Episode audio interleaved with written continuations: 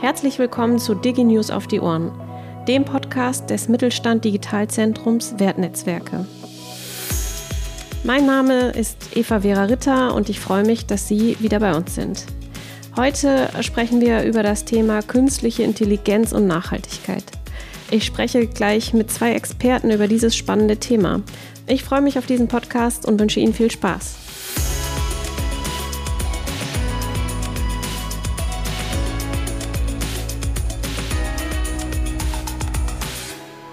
Hallo in die Runde. Wie in die Runde? Was ist denn hier los? Das gab's noch nicht. Heute spreche ich gleich mit zwei Experten. Arne vom Hofe und Mike Tabel, beide vom CSCP in Wuppertal. Wir kennen uns schon, aber unsere Hörer und Hörerinnen noch nicht. Stellt euch selbst einmal vor. Wer seid ihr? Und welche beruflichen Stationen habt ihr in eurer Laufbahn schon inne gehabt, von denen ihr uns berichten wollt? Arne, magst du mal beginnen? Gerne, ja. Und vielen Dank erstmal für die Einladung. Äh, mein Name ist Arne von Hofe. Ich äh, komme ursprünglich aus Bonn und lebe da tatsächlich äh, auch noch. Mein beruflicher Hintergrund ist äh, Betriebswirtschaft, also würde ich mal sagen, der, der akademische Hintergrund ist Betriebswirtschaft. Ich habe nach dem Einstieg oder nach dem äh, Studium bin ich äh, bei Hewlett Packard eingestiegen äh, im Bereich Marketing und Sales und habe dort äh, IT-Software-Management-Lösungen vermarktet, mal mehr verkauft, mal mehr vermarktet.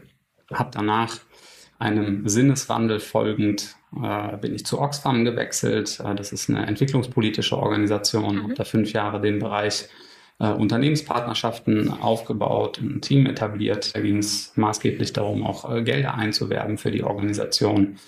Habe danach für mich entdeckt, dass eigentlich ja die, die Frage, wie Unternehmen oder wie Gewinne verwendet werden, ist äh, natürlich von Relevanz, aber dass es äh, für mich persönlich spannender ist, zu verstehen, wie Unternehmen ihr Kerngeschäft besser auf Nachhaltigkeit ausrichten können.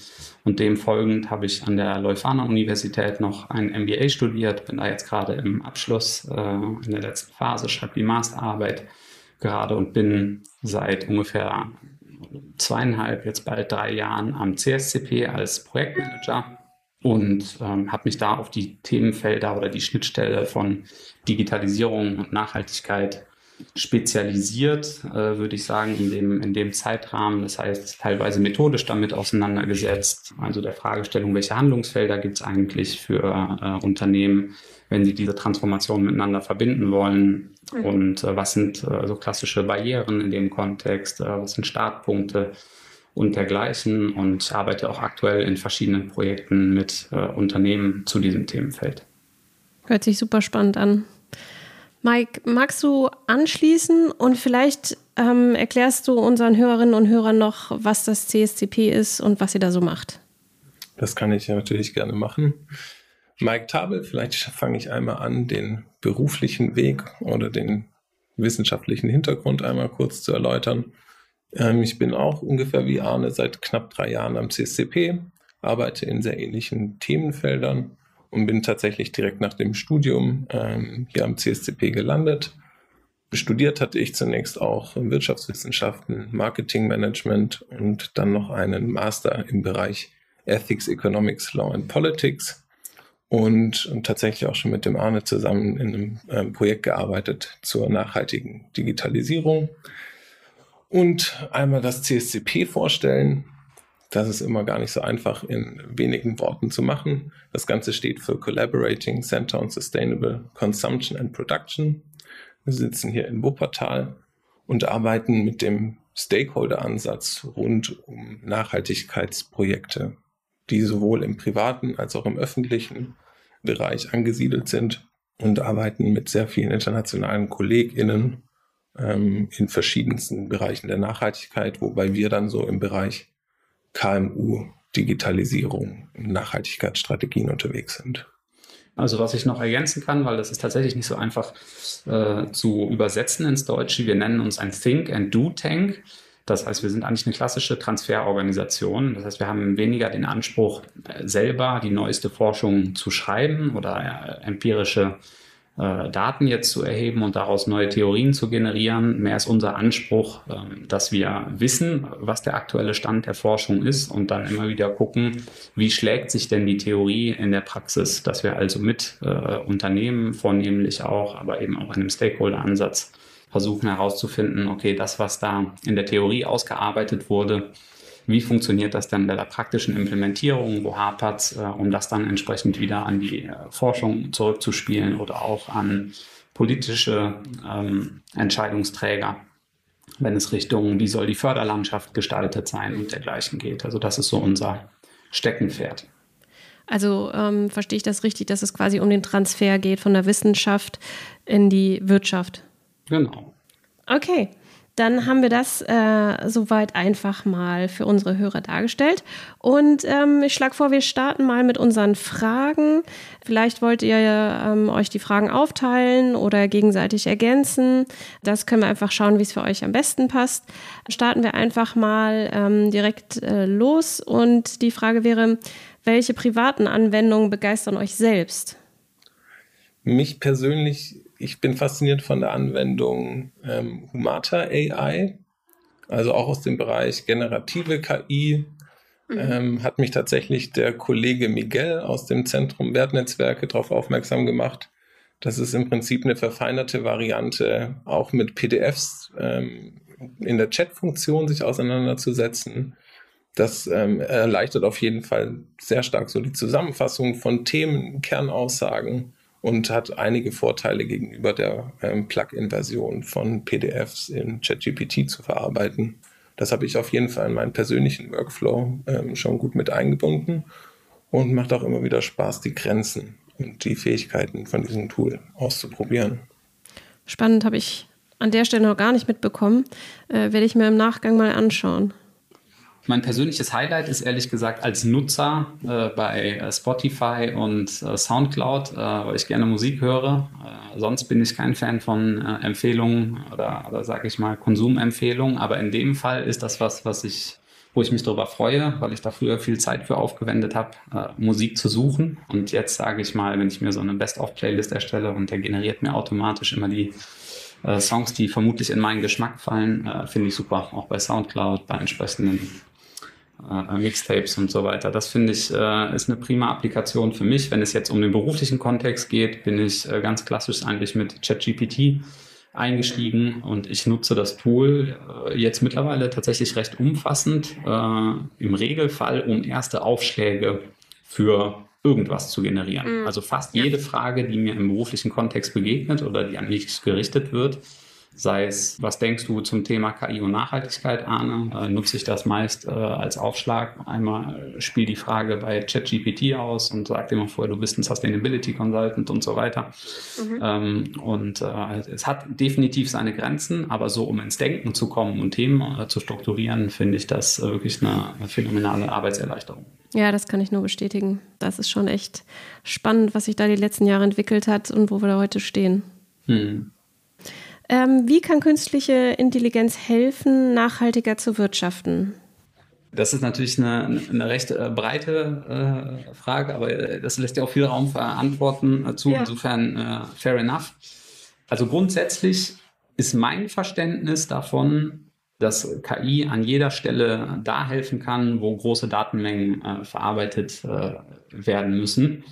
Also im Endeffekt sehe ich so persönlich die, die Einsatzszenarien immer abhängig von der, den konkreten Zielen, die sich ein Unternehmen setzt, weil KI ja für jeden Zweck im Grunde eingesetzt werden kann. Und aus den Recherchen oder den Papieren, die wir kennen, ist eine absolute Minderzahl der KI-Anwendungen, die auf dem Markt sind äh, oder die auch äh, also Individualentwicklungen sind für einen direkten Nachhaltigkeitskontext gebaut oder mit diesem Ziel. Es sind dann meist eher Sekundäreffekte, die damit realisiert werden können.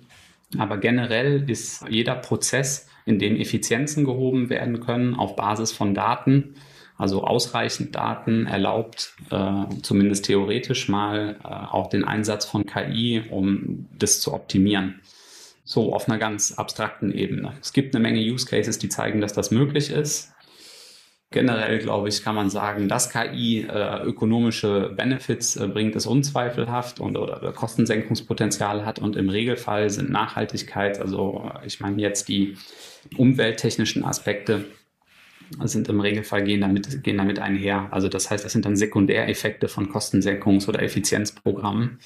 Da äh, gibt es eine Menge Nachweise auch schon, dass das funktional ist. Auf der sozialen Ebene sehe ich persönlich vor allem den äh, Fall, dass man als Mitarbeiter, vor allem als Wissensarbeiter, aber auch wenn man eine Maschine bedient oder dergleichen, dass man also bei sehr repetitiven Aufgaben einfach unterstützt wird oder bei schwierigen Entscheidungsfindungen. Alles das, wo Menschen jetzt vielleicht nicht nur glücklich sind mit ihrem äh, Bestandsjob, was aber eben von Menschen gemacht werden muss, wo die eben entsprechend, also klassische KI-Assistenzsysteme. Okay, Dankeschön. Ja, ein Aspekt, der sehr wichtig ist, ist äh, in dem Zusammenhang die Kreislaufwirtschaft oder die Befähigung von Materialien in, in Kreisläufen zu führen. Das ist deshalb so wichtig, weil wir in einer Marktwirtschaft und in einem kapitalistischen System, in dem wir äh, ja leben und wirtschaften, ähm, Effizienzgewinne in aller Regel durch äh, Rebound-Effekte ähm, bedeuten, dass die frei werdenden Ressourcen oder die gesparten Ressourcen an anderer Stelle verwendet werden. Also das heißt, wenn ein Unternehmen zum Beispiel ähm, Ressourcen einspart oder Geld einspart, äh, weil es effizientere Produktionsprozesse hat, dass dafür dann aber eine zweite Produktionsanlage gebaut wird ähm, oder mhm. dergleichen. Also im Regelfall geht es darum, dass die direkt oder unmittelbar eingesparten Ressourcen nicht zu einer absoluten Ressourcen äh, oder geringeren Ressourcennutzung führen. Und diese Herausforderung, der kann begegnet werden, indem man eben Materialien im Kreislauf führt oder generell in Circular Economy Konzepten denkt. Und dafür gilt die KI als äh, kritischer Befähiger, weil wir brauchen um das tun zu können, im Grunde müssen wir Daten entlang der gesamten Wertschöpfungskette oder entlang eines Produktlebenszyklus erheben und diese ganzen Daten äh, zielführend zu verarbeiten, äh, idealerweise auch in, in Realtime. Äh, das ist eine Herausforderung, wo es so eine mächtige digitale Lösung wie eben KI sie bieten kann, braucht, um diese Datenmengen zu verarbeiten und äh, Entscheidungs äh, ja, oder Muster zu erkennen in der Nutzung und dergleichen. Also das heißt, innerhalb der Anwendungsfälle, zumindest in der Theorie, gelten die Kreislaufwirtschaftsanwendungsfälle als die vielversprechendsten. Dann komme ich äh, zur dritten Frage. Welche ersten Schritte ratet Ihr Unternehmen durchzuführen, um einen nachhaltigen KI-Einsatz zu gewährleisten oder überhaupt zu ermöglichen? Ja, ist eine spannende Frage. Der der erste Punkt, der hier bedacht werden sollte, ist, dass das Gros der äh, KI-Anwendungen nicht mit, äh, oder zumindest nicht primär mit Nachhaltigkeitszielen verbunden ist. Es gibt äh, mittlerweile verschiedene KI-Nachhaltigkeitsindikatoren, die man verwenden kann, um einfach ganz normale KI-Systeme, sage ich mal, ganz normal in dem Sinne, dass sie nicht explizit auf Nachhaltigkeitsziele äh, oder, oder in diesem Kontext originär äh, entwickelt wurden, um sicherzustellen, dass die möglichst nachhaltig sind. Also dass äh, die Rechenkapazität, die verwendet wird, äh, möglichst gering ist, äh, dass die Datenmenge nicht so groß, groß ist oder dass es möglichst saubere Daten sind, an, anstatt möglichst viele Daten einzuspielen. Da geht es aber auch um äh, das Thema grüne Energie, äh, also mhm. wie wird das, wie wird das genutzt? Also das heißt, es gibt tatsächlich eine ganze Reihe von Umweltindikatoren, die man an eine ganz normale KI-Lösung äh, anlegen kann. Und das Gleiche gilt für äh, soziale Themen. Da ist vor allem die Frage äh, der Diskriminierung oft äh, wichtig. Wie trifft eine KI eine Entscheidung? Ist die nachvollziehbar? Wie autonom kann die agieren? Gibt es eine Person oder eine, eine zuständige Person, an die sich jemand, der von einer KI-Entscheidung betroffen ist, wenden kann und dergleichen? Es hängt also dann auch davon ab, äh, ob da Konsumentendaten mitverarbeitet werden und dergleichen. Das ist also der eine Aspekt, sage ich mal, mhm. reguläre KI äh, und wie kann die nachhaltiger gemacht werden. Der andere Aspekt ist äh, die Frage, wie kann KI gezielt für Nachhaltigkeitsziele eingesetzt werden. Und dann ist der Startpunkt, anders als man äh, meinen würde, eben im Regelfall nicht direkt so das Projekt, äh, mit dem man einsteigen möchte, sondern das leitet sich aus der strategischen Ebene ab, die äh, auf der ja, die erstmal vorgibt, okay, welche Nachhaltigkeitsthemen sind für uns wesentlich, äh, was ist da der Standort, also wo stehen wir äh, Stand heute ähm, und die Frage, welche ganz konkreten Ziele leiten sich für uns daraus ab. Und dann gibt es aus diesen Zielen, äh, kann man im Regelfall äh, ganz konkrete Probleme ableiten, die da sind. Also ein Beispiel, um das vielleicht an einem ganz konkreten Beispiel äh, zu erzählen, ein Unternehmen bezieht oder hat verschiedene re regenerative Energiequellen äh, etabliert bei sich auf dem Firmengelände. Also zum Beispiel Solarstrom und Geothermie oder welche auch immer. Und jetzt möchte man sicherstellen, dass die Produktion auch berücksichtigt, wann besonders viel selbst erzeugter Strom da ist. Dann wäre das, dann, wär, dann könnte man das in eine konkrete technische Problemstellung überführen und sagen, okay, das KI-System äh, soll bitte in der Produktionsplanung auch berücksichtigen, äh, wie viel regenerativen Strom gerade bereitsteht oder ein Forecast treffen, wann der bereitsteht, das also einfach mitdenken so eine Komplexität. Und dann hat man irgendwann wirklich eine, eine technische Fragestellung, die man in ein Projekt überführen kann. Und dann ist da die allererste Frage, wenn das technische Problem definiert ist, ob KI als, sage ich mal, äh, schwere technische Lösung ähm, mit auch einem entsprechenden Fußabdruck, weil ein KI-Modell muss entwickelt werden, äh, da müssen äh, muss die entsprechende äh, Infrastruktur äh, hinterlegt werden. Ähm, das Training äh, und auch die Anwendung zieht äh, auch einfach entsprechend Energie und Ressourcen. Und dann ist die Frage, gibt es eine schlankere Lösung? Und ganz oft ist die mhm. Antwort da ja, es gibt eine schlankere Lösung. Und dann ist das okay. auch die, die genutzt werden sollte. Wenn es tatsächlich, äh, und das ist meist dann der Fall, wenn es sehr, sehr viele Daten gibt oder es eine, eine sehr komplexe äh, Entscheidungssituation ist, dann kann es sinnvoll sein, da eben genauer reinzugehen und äh, zu sagen, okay, hier ist KI mal prinzipiell in den Funktionen irgendetwas erkennen, Wahrnehmung, etwas entscheiden, äh, bestimmte Handlungsmuster äh, auslösen, Mustererkennung. äh, wenn das gefordert ist, dann kann KI da der richtige Ansatz sein. Dann geht es im nächsten Schritt darum zu schauen, äh, wäre denn, gibt die Daten oder die Daten, die wir haben, Stand heute, kann auf der Basis denn tatsächlich eine oder könnte eine KI-Lösung implementiert werden oder müssten wir dafür neue Daten erheben oder Daten mhm. aufbereiten entsprechend und dann käme eigentlich erst die nächste, nächsten Schritte, die dann wären, muss ich dafür eigentlich eine eigene KI-Lösung entwickeln? Äh, weil der Großteil der KI-Lösungen, die tatsächlich in der Praxis angewendet sind, äh, werden, sind KI-Lösungen von der Stange, also äh, Software as a Service-Lösungen, wo dann entsprechende Daten eingespielt werden, die gegebenenfalls dann auch als Beratungsleistung vorher entsprechend aufbereitet werden. Und dann kann man eben die KI trainieren und dann im Idealfall anwenden und eben gucken, welche, äh, je nachdem, was man damit genau macht, welche Prognosegüte die hat oder welche Ergebnisse die ausspielt. Mhm. Ihr habt gerade schon die Brücke zu den Beispielen geschlagen. Ähm, da möchte ich gerne nochmal einhaken, weil für unsere Hörer und Hörerinnen ist es immer ganz spannend, tatsächlich mal Beispiele zu hören, wo das schon passiert, wie das passiert. Und ähm, vielleicht habt ihr ja noch ein, zwei Beispiele für uns, die das näher beschreiben und ja, verbildlichen sozusagen. Mhm. Das Gros der Anwendungsfälle im Moment ist im produktionsnahen Kontext. Also ich glaube, fast 60 Prozent der äh, KI-Anwendungen beziehen sich unmittelbar auf Produktionsprozesse oder äh, produktionsunterstützende Prozesse.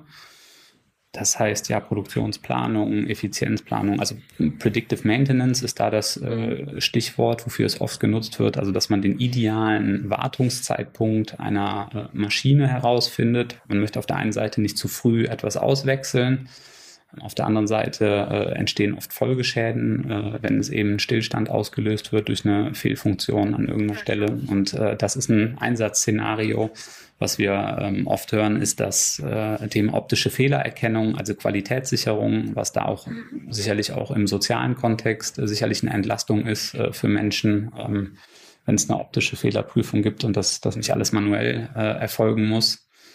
Ich finde jetzt so ein klassischer Anwendungsfall, wenn man sagt, ja, wie kann das denn originär für Nachhaltigkeitsziele angewendet werden? Dann finde ich zum Beispiel äh, Pre-Wave eine, eine tolle Applikation das ist ein Startup aus Österreich in dem Fall. Die scannen alle äh, Informationen, die, also, also Pressemitteilungen oder jegliche Form von Presseartikeln durch auf bestimmte Themen. Das heißt, wenn ich jetzt eine Organisation bin und sage, ich habe eine Lieferkette, die in fünf Städten, immer in Uganda und in ein paar asiatischen Ländern als Beispiel, von da Rohstoffe, Materialien oder, oder Vorprodukte äh, bezieht, dann mhm. scannt diese App äh, oder nicht diese, diese KI-Applikation, scannt ununterbrochen die Nachrichten, ob irgendwelche sozial-ökologischen Probleme irgendwo in der Presse auftauchen, aus diesen konkreten thematisch eingegrenzt und äh, schickt entsprechend eine Warnmeldung heraus an die Nutzer. Das ist zum Beispiel für mich was, das kann, kann man so sonst nicht leisten, äh, mhm. die Menge an Daten zu verarbeiten und äh, da eben aus Datenpunkten dann auch relevante Informationen zu generieren, um eben proaktiv äh, zu sein und nicht erst dann davon mitzubekommen, wenn es Probleme gibt, äh, wenn, sage ich mal, das Kind schon in den Boden gefallen ist. Ich habe noch eine letzte Frage. Kann künstliche Intelligenz Unternehmen auch helfen, Nachhaltigkeitsberichte zu schreiben? Die Frage kann man auf jeden Fall in erster Linie bejahen. Sie wird sicher nicht in der Lage sein, den kompletten Bericht zu formulieren. Aber eben diese automatisierte Datenerfassung, erste Aufbereitung, das ist sicher ein Fall, für, wo man eine KI über den Bericht laufen lassen kann. Genauso auch eine Art von Konsistenzprüfung. Gibt es irgendwo Lücken? Ähm, Gibt es gewisse Widersprüche in den Daten, in den definierten Zielen? Ich denke, da kann die KI sicher weiterhelfen. Also eigentlich eine Vorlage mitzuerarbeiten und gewisse Arbeitsprozesse zu erleichtern. Den vollautomatisierten, ähm, rechtssicheren Bericht ausgeben, das steht wohl noch in Zukunft, ist vermutlich auch nicht wünschenswert kann ich nur äh, unterstützen. Also ich sehe es als äh, Assistenztool, äh, keine Frage, weil wenn man mit Leuten spricht, die Nachhaltigkeitsberichte schreiben in Unternehmen, dann ist deren größte Herausforderung nicht das kommunikativ, sage ich mal, darzustellen, sondern die ganzen Daten überhaupt erstmal da dran zu kommen. Die Daten zu generieren, die vor allem regelmäßig zu generieren, die idealerweise nicht nur zu einem bestimmten Zeitpunkt zu haben, sondern die auch in, also in Realtime abgreifen zu können da sind wir dann auch wieder mehr, finde ich, bei einem KI-Einsatz, als wenn wir über Reporting sprechen. Reporting ist ja äh, zeitpunktgebunden. Das heißt, an einem bestimmten Zeitpunkt ja, gebe ich dann bestimmte Daten aus. Interessant ist aber, und da arbeiten Organisationen äh, dran, mit denen ich aktuell auch arbeite, zum Beispiel ein KI-basiertes, also die nennen das ESG Intelligence. Das heißt, dass das ein Cockpit ist, das live aus, also ununterbrochen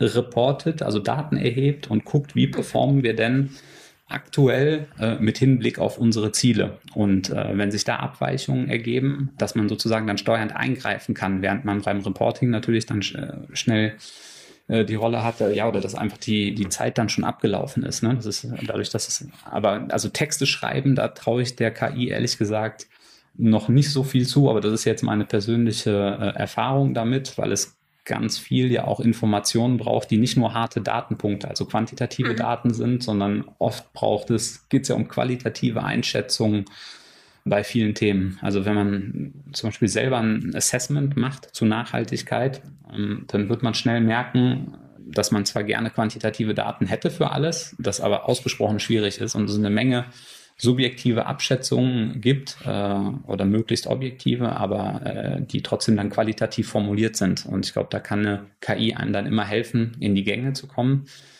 Äh, aber es ist, glaube ich, in dem Kontext dann ein unterstützendes Tool. Während, wenn man jetzt sagt, viele Reports, die neuen CSAD-Reports, äh, die jetzt erstellt werden müssen, die müssen ja von äh, KI lesefähig sein. Also dann ist es wieder was anderes. Sag mal, eine Bank, die sich hunderte Nachhaltigkeitsreports zieht und daraus wieder äh, die zusammenstellt, um, um daraus ein Benchmarking zu erstellen, das ist dann wieder ein interessanter Case. Äh, dann sind wir aber eher auf Branchenebene oder eben auf einer Benchmark-Ebene und nicht auf der ja. von einzelnen Unternehmensreportings.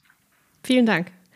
Ich denke, unsere Hörer haben einen guten Überblick über das Thema bekommen. Äh, wir sind schon am Ende. Ich möchte mich ganz herzlich bei euch beiden bedanken. Ich hatte viel Spaß mit euch. Es war eine neue Erfahrung für mich, einfach äh, zu dritt miteinander zu sprechen. Danke euch. Freude war ganz unsererseits. Danke.